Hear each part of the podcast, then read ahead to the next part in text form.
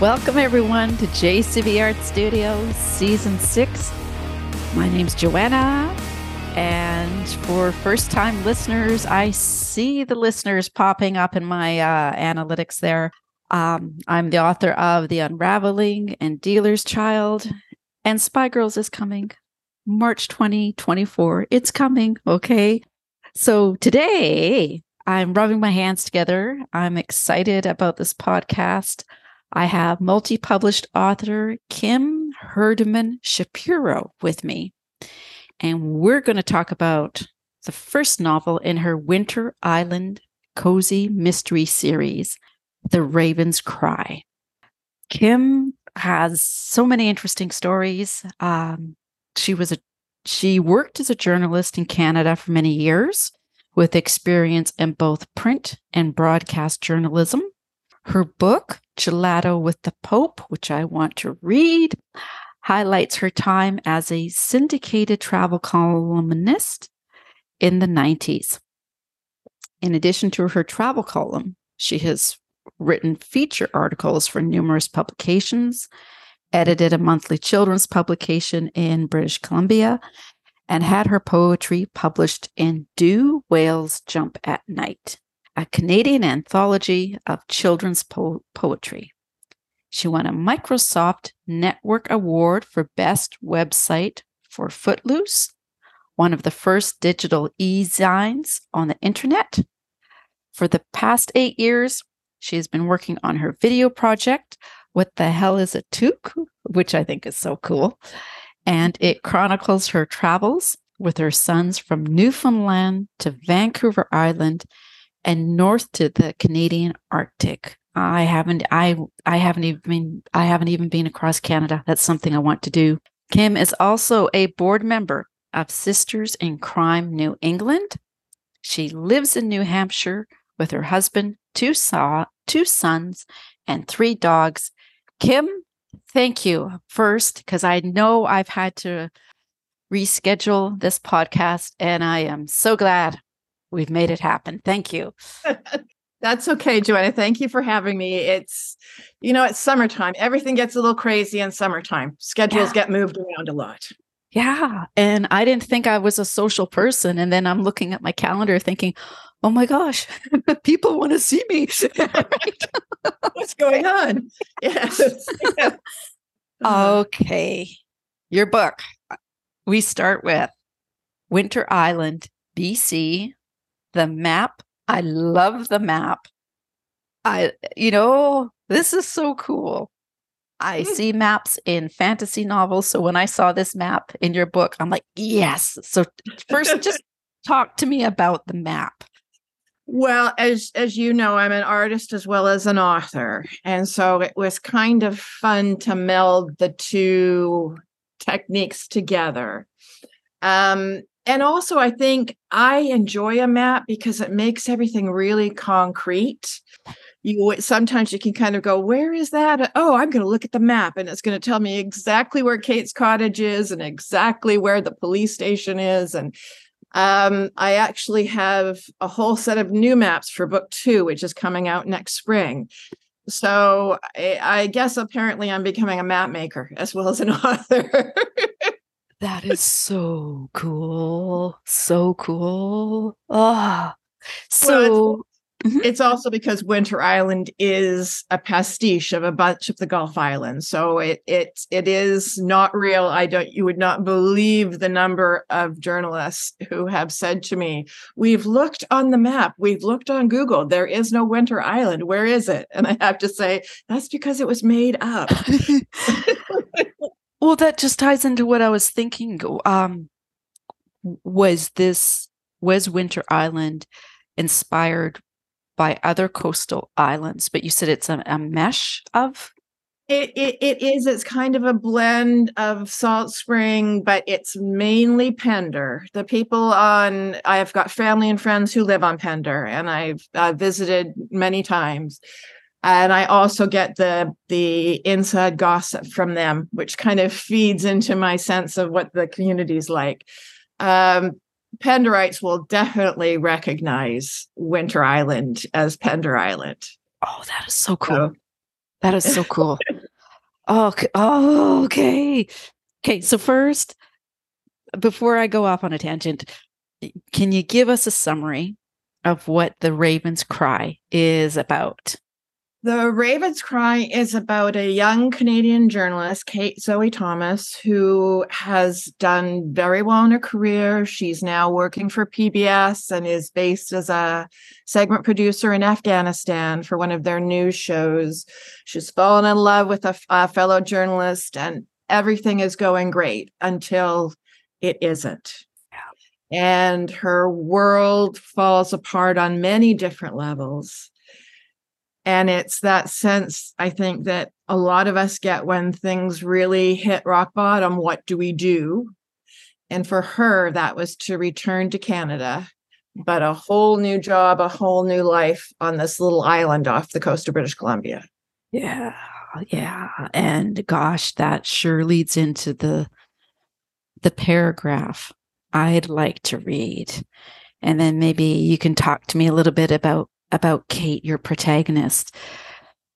You know, it's I like I I'm just going to read it and yeah, so listeners can pick up on I'm hope like what I picked up. Okay, now I'm gonna try to read this and not stutter or anything like that. I met her gaze with an unblinking stare that said very clearly how I felt. Yes, it mattered. It mattered a great deal. I tried to steady my trembling hand, but I was unable to, sm- to stop the small ripples traveling across the surface of my coffee. She watched them lap up against the far rim of my mug, her smile slowly tipping downward.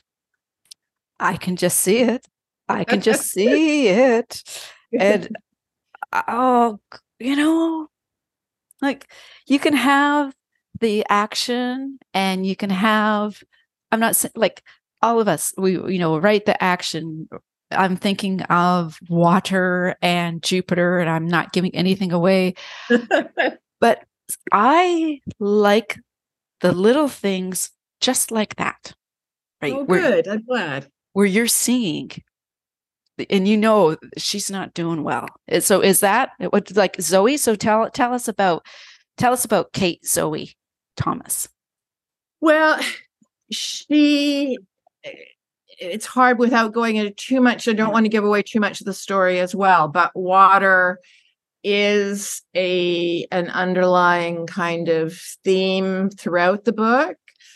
Um, and I am a huge believer in writing what you know, uh, especially as a journalist, as a columnist. Um, people could tell if I was faking it or calling it in, yeah. you know, and uh, the reason that I brought water as both danger and also transformation is um, because I drowned when I was six years old. so, and I was resuscitated on the pool deck. So that was, I wanted right at the beginning when I was starting to plan out this mystery series, I wanted that to be a part of it because I knew what that felt like. Yeah. And I it was a it was a trauma that I knew how to write and also how to come out the other side of.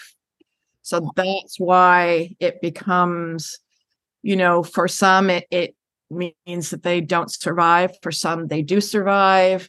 Um, and for others, it's like a rebirth. So it, it kind of goes the spectrum of all the symbolism of water that you can come up with.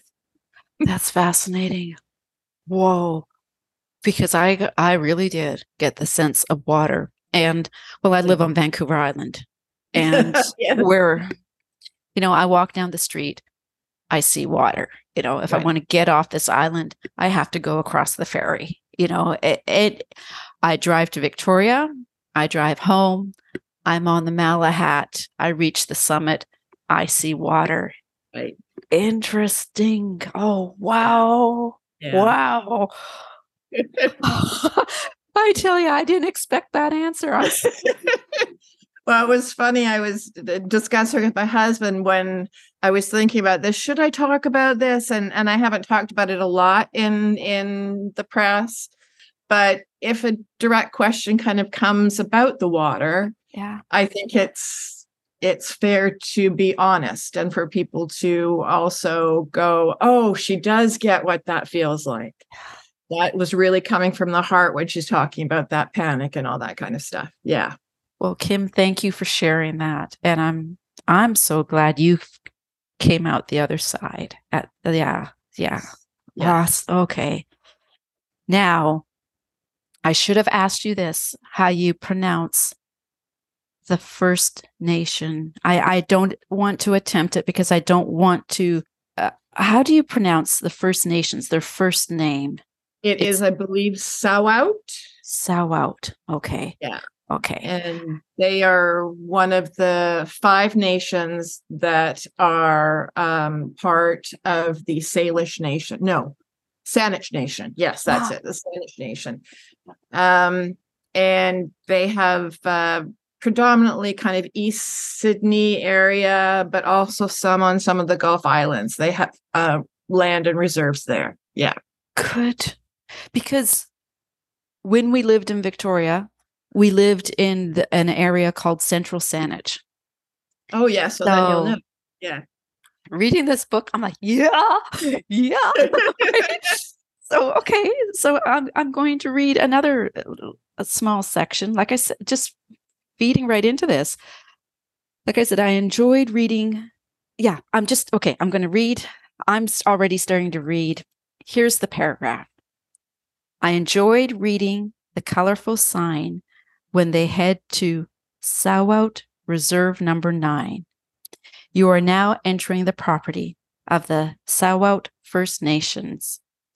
Our members are exercising their Douglas Treaty rights as defined in the treaty between James Douglas, Douglas and the Saanich tribes, signed on February 11, 1852 like I said, so much of this I was excited to read about so, if you want to talk about this a bit and, and how did it tie into the research for this novel, or and, or just talk to me about your research?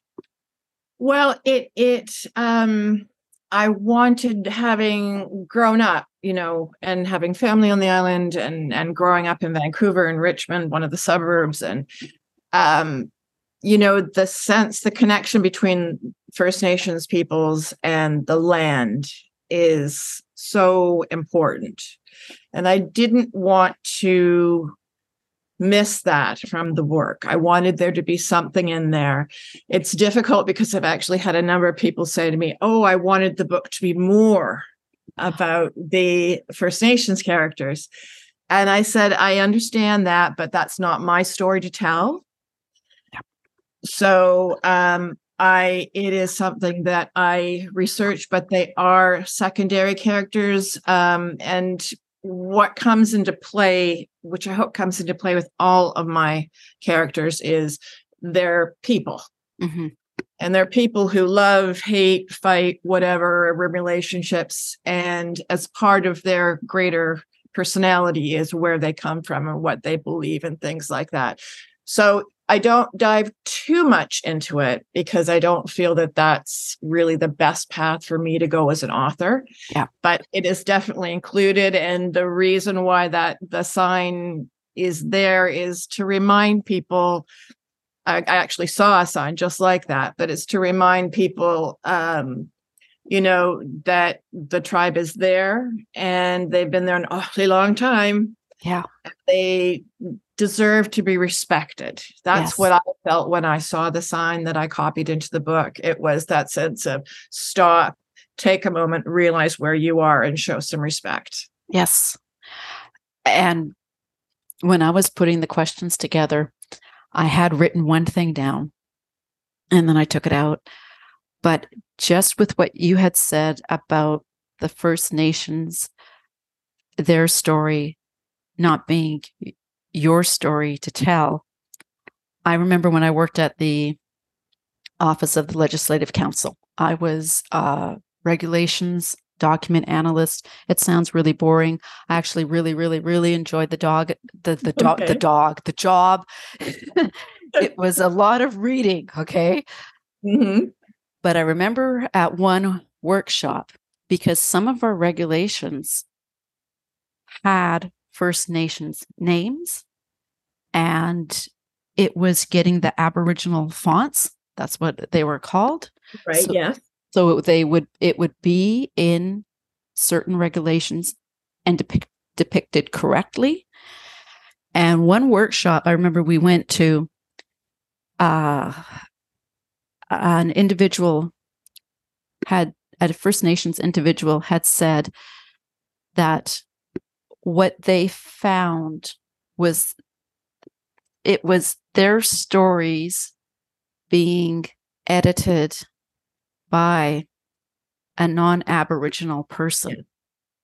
And they go they would they had said the stories are being lost or misrepresented you know yes. and yeah yeah and it was having first nations editor edit first nation story you know yeah yes. yeah. yeah.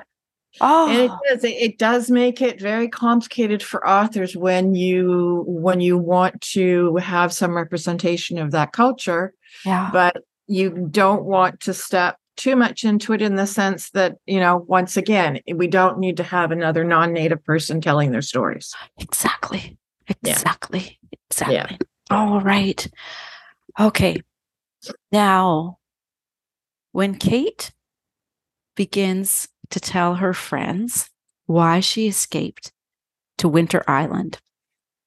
You, right here, you know, you're always aware of the fact that Afghanistan is a dangerous place, but you forget it's also a country where people work, have fun, and go about their daily lives.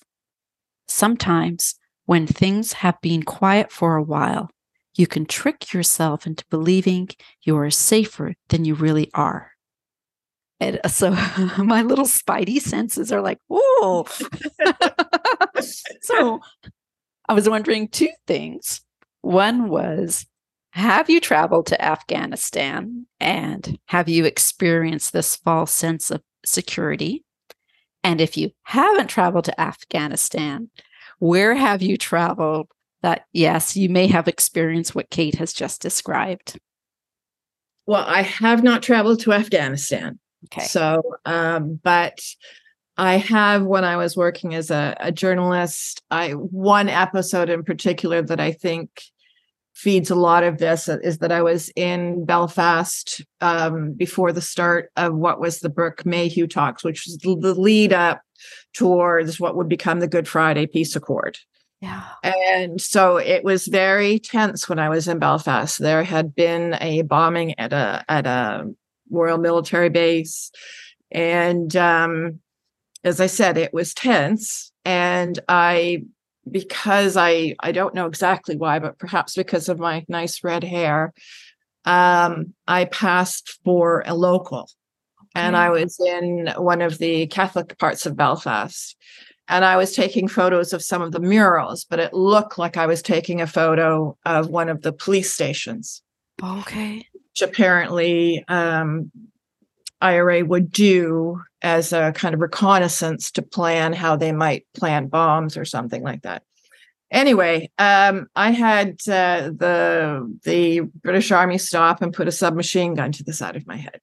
Oh my god!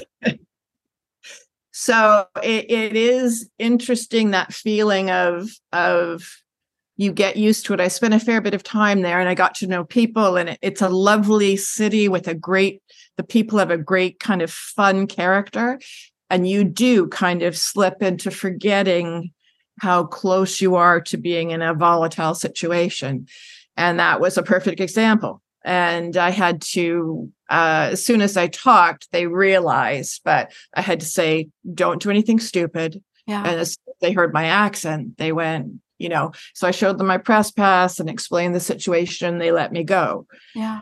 Um, but uh, that was quite something to have a submachine gun put to the side of your head. That that really brings you back to the present moment pretty quickly. Holy smokes. Whoa. Yeah. My gosh. Again, you know, I I put these questions together and why I've had some people say to me, "Oh, do you want the answers?" And I'm like, "No. No, because I want to experience what the listeners are going to experience." Right. And, yeah. you know, and sometimes I'm very hard on myself about my questions, eh, right? But wow. wow, wow, Cam. Okay. Moving on. Okay. wow. Okay.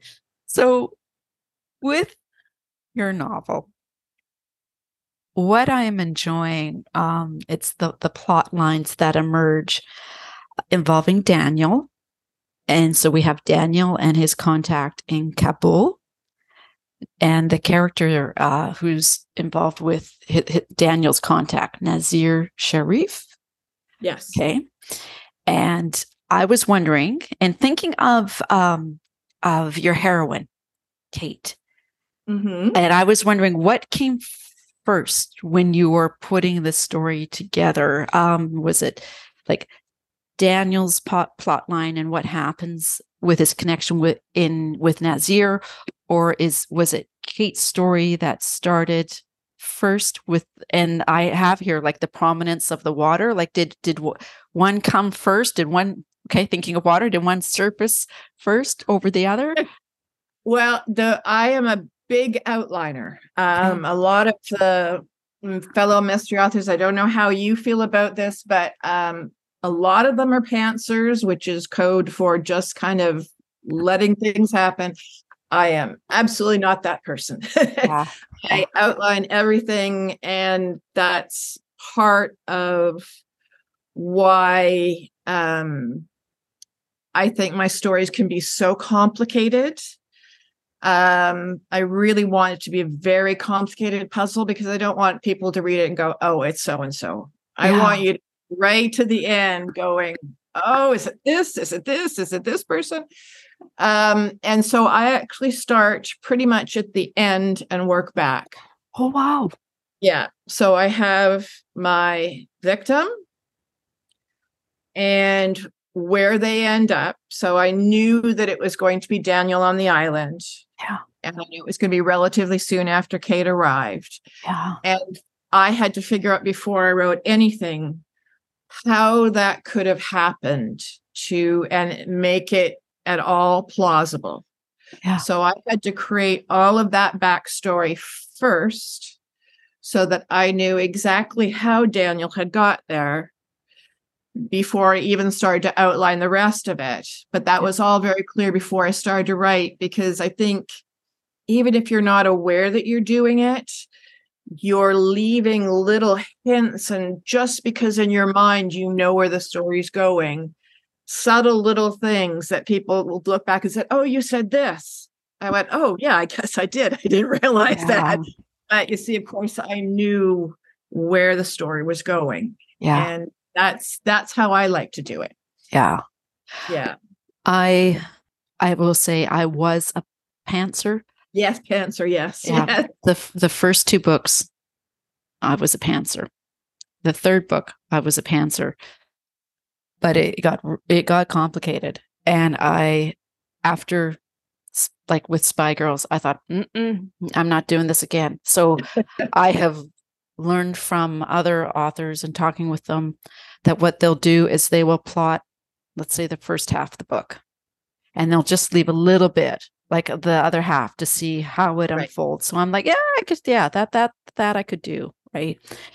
And it's it's interesting what you said about readers mentioning to you about finding little clues because I have the like the uh, some people call them line edits, some call them the copy edits. Right. I have them back. And, you know, my editor just pointed out to me, she goes, No, don't, don't. It was the word supposed I had used. Right. And she said, Take this out don't give it away, right? Don't even hint at it, you know. And I thought, oh, yes, right. Delete. you know, it's like, but yeah, yeah, that's right. Yeah.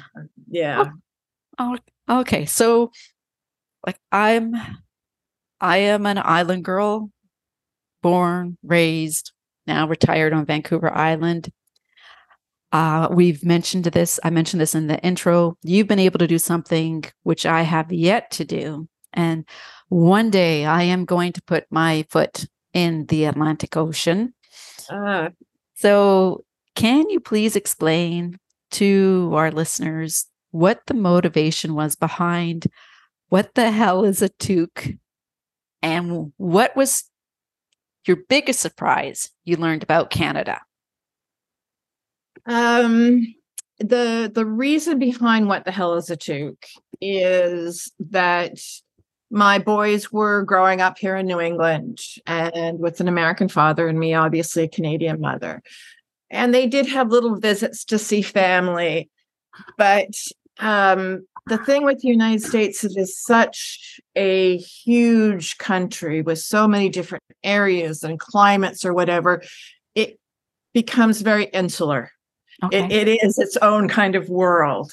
Yeah. And I wanted the kids to experience something other than that okay. and to see how other people think, how other people live. Um, because I think this generation that's come up sees the world almost like on a screen. They see things virtually as opposed to actually experiencing them. yeah.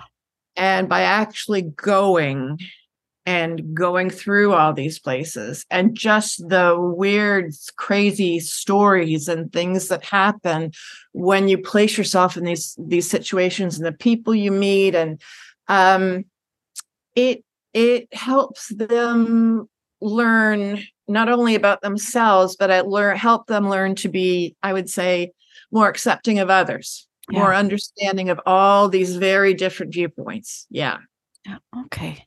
So did okay, did you or did your boys have any big surprises when they were when during your travels?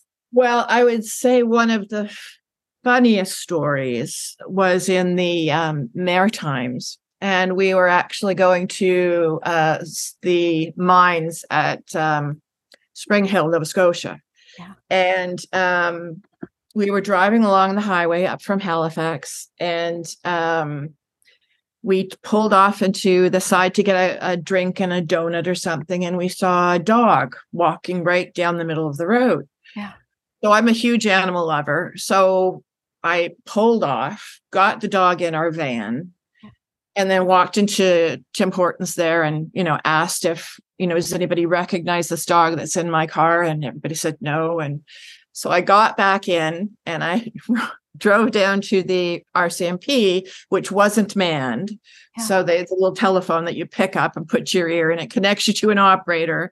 And I said, Well, I, I don't know what the Humane Society or SPCA or hours or anything, but I'm here in the middle of Nova Scotia with a dog.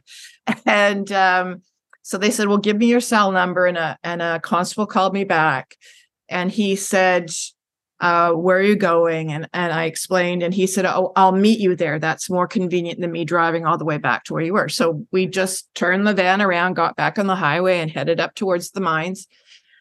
Unbeknownst to us, the owner was not very far behind us.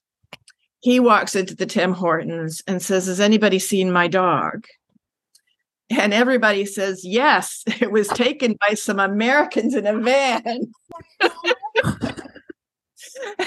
and they headed they headed north on the highway we don't know what's happened to your dog so the the man panics and he calls the rcmp and they connect him to the only constable that's on duty which is the same one that's driving to see us and he finally gets through to him he said somebody americans have stolen my dog and i don't know what's going on i don't know what and the, the constable starts laughing he told us this afterwards he's like he said they were saving your dog's life Yeah, yeah. that's what they're not stealing your dog. I'm mm-hmm. actually going to meet them at the mines, Yeah. get your dog, and I will bring it home. And the guy said, Oh, maybe you should thank them then. Yeah. That's a great story. Yes. Yes. Oh. So we uh, we had fun driving around Nova Scotia with a strange dog. but he eventually found his way home. So that was good. Oh, that is good. That's very good. Yeah. Uh, now, I don't get a lot of authors and artists who are both. You create art, I create art. Um, I just came from uh, on the weekend. I volunteered at the Ladysmith Art Gallery, and uh, I- would. We were having this this discussion about art at the gallery, and I said I have more art I want to create than I do time. Yes. So I was wondering, do you find it, and I'll say it's a, like a wonderful tug of war um, to have devoting time to writing and art, or you know, and and how do you balance what you're going to do? Um, writing is my first love. Yeah. Um, so um, it comes a step above the painting, and uh, but I find that you know it's difficult to balance anything in life, whether it's you know things that you enjoy, whether it's your children or your job or getting the dinner on the table and all those other things. Um, I try to keep both going because I think they shall we say itch different scratches. They um, they fulfill me in different artistic and creative ways. So i think it's important for me to try and have both in my life. Yeah. uh, but definitely the certainly as far as time is concerned the one that that wins is the writing So, what medium do you use with the art? I painted watercolors for a long time and then I transferred to the iPad and I do Procreate. So I do digital. Oh, wow. Yeah. And the reason for that is I had five animals roaming around our house and two boys. So you can imagine what would happen with. And so I literally had to stop painting for a while because it was constantly getting knocked over or kids coming over and sticking their hand on my my paper and and then I stumbled over the fact that you can really paint virtually with Procreate um, and actually have them professionally printed onto proper watercolor painting paper. And that means I can do it anywhere. Yeah. I don't have to worry about messy paints. I don't have to worry about brushes and water and all that. It uh, I just got back from Toronto visiting family and I'm painting in the airport. Yeah. You know, you can do it anywhere. So I love it. Okay. Because that's the thing I found. I took a watercolor class and I'm not a painter. I know that for sure because I, it, it goes with um, what you're saying. I have my drawing book, uh, different sizes, sketchbooks, and I I sit and I draw. That's what I do. I draw. And uh, I remember sometimes when I did work full time and I'd have a lunch break, if I was work, so if I was working on a a specific piece, my art is 11 by 14 inches. I draw first, and then when it comes time to add the color, I use the Copic markers Oh, right. Yes. so Okay. that you can transport, right? Because it's not Yeah. paints, it's not water. I tell you, Kim, that painting class I took with watercolors, I am so used to drawing and that control that I remember when I held the paintbrush and the instructor was behind me and she said, Don't choke down so much on the Right. paintbrush, Yeah. right? Yes. I'm like, okay. She goes, loose. And I'm like, I don't know. I'm like, right. I just, it was, it's so different, which is really neat. But to reckon, like, you know what? And then that's when I recognized, I thought, no, you're, you're not, you're not a painter. You, you like mm. too much the control. the control of it. Yes. Yeah. Yeah. You've got to have, once again, it, it's that kind of thing. If you try and control it too much with painting, my, I feel it lacks emotion because it's so constrained. Yeah. You have to kind of be able to, to let go with it. Okay. And sometimes that works and sometimes that doesn't work. Yeah. and um, you know, that's another thing with doing it on the on the iPad is that doesn't work. You just erase, delete, you know, and open up a fresh kind of uh, fresh piece of watercolor paper on your iPad. And so I'm a big proponent of that. I think it's great. That is so cool. Okay. Okay. okay. So just wrapping it up, our internet is just hanging in there. Um, okay. Let's say, this is one question I always enjoy asking. Um, let's pretend you bump into your protagonist, you bump into Kate on the spirit, spirit, the spirit of Saanich. And let's say you're both waiting to walk off the ferry, your walk ons, okay? Now, given what she's gone through, what would she say to you when you two bump into each other waiting to walk off? And, and what would you say back to her? I would probably, because, you know, especially going through the, you know, in between the islands going is so beautiful, so gorgeous. Yeah. Um, I would probably make some comment about the fact that I very, you know, isn't it beautiful? I very rarely get here anymore, which is true. Yeah. You know, that this is my, this was my past. Yeah. And I would hope that she would look at it much, much younger than I am and look at it and go, well, this is my future. And we would have that, you know, looking at the same thing, which is the beauty of the islands yeah. And I would recognize it at my age as that is my past. I, other than going there to, to visit, I'm there rather infrequently. Um, but for her, that's her new life. So yeah. I would hope that she would say, well, this is actually my future. This is where I'm restarting my life. Yeah. What a great answer. That's, that's awesome. Okay. So what's next for you? Um, and we're not making any plans. I was reading on your blog. We do not make plans. And like I said, I really want to read Gelato with the Pope. But anyways, what's what's what's new? What can you tell us is new with you? Uh, well, book two of the Wynter Island Mystery Series is at the publisher. Uh, it's called The Loon Song, and it will be out March of 24, God willing, knock on wood, whatever. Yeah. Um, and I am already plotting out book three. I've got a three book contract for that series, but I am actually starting out writing a second series. Nice. Which is instead of being um, based in Canada, it's more about the 25 years that I've lived here in a small village in, in New Hampshire.